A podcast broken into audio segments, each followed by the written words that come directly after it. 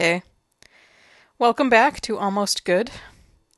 So, I'm still thinking about ghosts along the lines of last week's episode. Last week, I remarked how ghosts are always about trauma and how it's actually a good thing, or at least an important and useful thing, that ghosts continue to haunt us. I think that good stories about ghosts are about walking that line between living in denial about unquiet spirits and letting them destroy you. You've got to acknowledge the ghost, you've got to live with the ghost, but you can't let yourself get carried away. In keeping with this continued meditation on ghosts, the subject of this episode is the 2014 film The Woman in Black 2. I really, really enjoyed the first movie, and I recall being super excited to see the second one. Um, I saw it like a super late showing, and there was only a handful of people in the theater. And these three people in front of me just talked the entire time like conversing at full volume, and they kept doing it all the way through the whole movie, even though I kept shushing them. And as we were leaving, one of the women looked back at me and she sort of insincerely apologized. And I said, What the hell, though? Like, why did you keep talking? That was so rude. And she just shrugged and she was like, We were scared. Uh, her response remains mysterious to me. Like, why go see a horror movie if you need to deal with fear by talking? Like, why not wait until it's streaming so that you don't disturb a bunch of strangers sitting around you? But also, the movie just isn't that scary. And they talked over the really long stretches of the film that were pretty quiet and boring, so her story doesn't really hold water, and I think they were just super self important and inconsiderate. Anyway, please don't talk during movies. Um, but also, I very recently rewatched Woman in Black 2 in preparation for this episode, and while I do think that those initial observations still hold true, that the movie isn't that scary and that parts of it drag, I actually found that I appreciated the film more rather than less on a second viewing. I actually like this movie a lot, despite its flaws, which I'll get to in a little bit more detail. But regardless of how I feel about it, this movie has one star on Netflix, and it seems like it was a total flop in general. Everyone seems to hate it, and I think that I understand why. Um, a large part of it, I think, is the exact same reason why I liked it more on the second viewing. The first movie is this really simple and really scary ghost story, and so, of course, everybody, including me, expected more of the same from the second movie.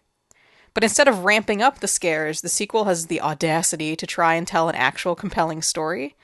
And I think most horror audiences just weren't ready for that. They don't care about women and their woman pain, they just want to see a spooky ghost kill some kids. When I rewatched the movie, of course, I already knew what to expect, so without any kind of disappointment to taint the experience of it, um, the really good aspects of it really stood out. Uh, it's not quite as beautiful visually as the first film, but it is pretty, and it seemed well shot to me. The acting is good, especially where it really counts, which is to say that I really like the lead actress, and I also think that the kid playing Edward did a really good job. As I think about it, Edward is a little bit of a subversion of that creepy child trope that I hate so much. He's eerily blank and silent, but that's because he watched his entire family get killed right in front of him. It messed him up, so of course he's going to act weird. But he also has this little bit of spunk and personality, like just enough to make you care about what happens to him. The really good thing about this movie is the story, and as you can tell, that's going to be kind of a running theme on this show. What makes a lot of almost good movies salvageable is the fact that they tell straightforward and compelling stories. The Woman in Black 2 is about trauma, like all ghost stories, and specifically it's about a woman processing her guilt and reclaiming a part of herself that she was afraid she had lost. She had a baby when she was young and unmarried, and the state forced her to give it up for adoption. And even though she looked for her child for a little while, she eventually gave up and moved on. She feels guilty about letting her child go, and implicitly, she worries that she's somehow given up on ever being a mother or being able to nurture any child. I think it's fabulous, honestly, that when they went to make a sequel to The Woman in Black, they obviously put a lot of thought into the narrative. As a protagonist, Eve isn't just sympathetic, she also fits neatly into the film's little universe. Uh, her own experience is really similar to Janet's, the ghosts, and so she expresses sympathy with Janet, and then by proxy, the audience has a renewed sense of sympathy or empathy with her as well. We're reminded that the ghost is the lingering echo of a specific injustice.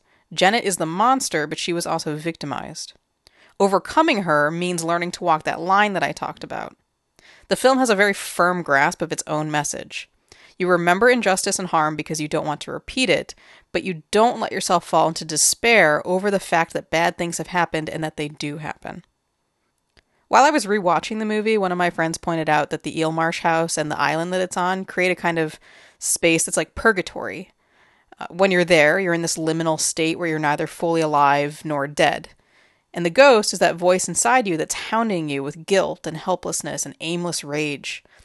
And you have a choice. You can let the ghost drive you toward despair and toward death, or you can forgive yourself and choose to live and move forward. So that's all wonderful, and I love it. And the film falls short in just a few little ways that could have been fixed with a final pass at the script, I think. Like I say that like I know how to make a movie, but my whole shtick is that I'm just some doofus. Um, but anyway, some parts of the film just don't add to the story at all and could be totally cut out. Um, the bits with the old blind guy are really confusing and unnecessary. Um, you could have just had Eve find the letter hidden in the house, and I don't think we could would have lost anything there. And honestly, get rid of the hetero love interest guy, like just lose him. It won't kill you to have a movie about a single young woman where she doesn't fall for a guy. I kind of appreciate the fact that he dies in the end, but then again, that's also kind of like that that makes the moral of his story really fucked up. Like it sort of comes off as if we're supposed to agree that he was a coward for saving himself when his plane crashed and that the manly thing to do is to like die for no reason and that's not right. Also, I can't totally ignore the fact that this movie fails to deliver the scares. The first movie was pretty scary, like you were always peering into the shadows on the screen, and this movie should have at least maintained that level of spookiness. Also, this is going to make me sound like a serial killer or something, but they needed to imperil more children. Not necessarily kill more children, but definitely make the audience and the protagonist worry that we're going to see a whole lot of kids get killed. That's Janet's thing, right? She kills kids. She does it to make their caregivers experience the pain that she felt having her own son taken from her. In this movie, there's a whole class of schoolchildren ready to tempt her wrath, and as it is, she just kind of half heartedly picks off a couple of them, and the climax focuses entirely on Edward. I think Edward is important enough to Eve's story that he should be kept in as is, but the climax should have played out way more like, well, climactically. The fake out that kicks it off is really good.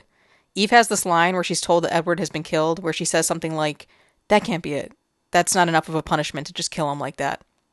And that's great. That's Eve realizing that she has to play out this kind of psychodrama with the ghost. It should get way bigger from there, though. So let's say that the fake out of Edward's death draws Eve and the headmistress away from the class entirely, and when they go back, all the kids, including but not exclusively Edward, are under Janet's thrall and are facing some kind of imminent death. And then Eve has to save all of them. A crucial aspect of the climax is the fact that all of these kids have experienced very fresh and very extreme trauma. The period setting of the Blitz is vital, it's not just incidental. And that's why, in context, Janet can control them. Janet represents all of the overwhelming thoughts and emotions that make even young kids feel like they just want to give up. So we've had that exchange toward the beginning of the film where Edward writes that his mother used to tell him that you have to fight bad thoughts with good thoughts. And the way the callback to that plays out in the film as is, it just falls a little bit flat. I think you could really beef it up with a scenario where all the kids are imperiled. So let's say that Eve is at her wits' end, her breaking point, and she calls out to the kids that the ghost feeds on bad thoughts, or that she's made of bad thoughts, and that you fight her with good thoughts. Bad things happen, and the world is ugly and it's painful, but it isn't only ugly and painful. Things will get better. And we get a moment out of that where Edward finally speaks for the first time, and he speaks to the ghost that's looming over him and his classmates, and he just quietly says, No. No. He won't despair. He won't give up. And he starts comforting the other kids. He says, You don't have to listen to her. They've all watched their homes get bombed, they've watched family members die, but they can still choose to live and to carry on. You can't erase the bad things that happen, but the good things don't get erased either. Bad things happen, so do good things. You can only find out what comes next if you stick around. So, in summation, The Woman in Black 2 is not a bad film. Don't believe the reviews. It's very nearly a great film. You just need to nix the heterosexuality and endanger more children. Like so many things in life, right? Thanks again for listening.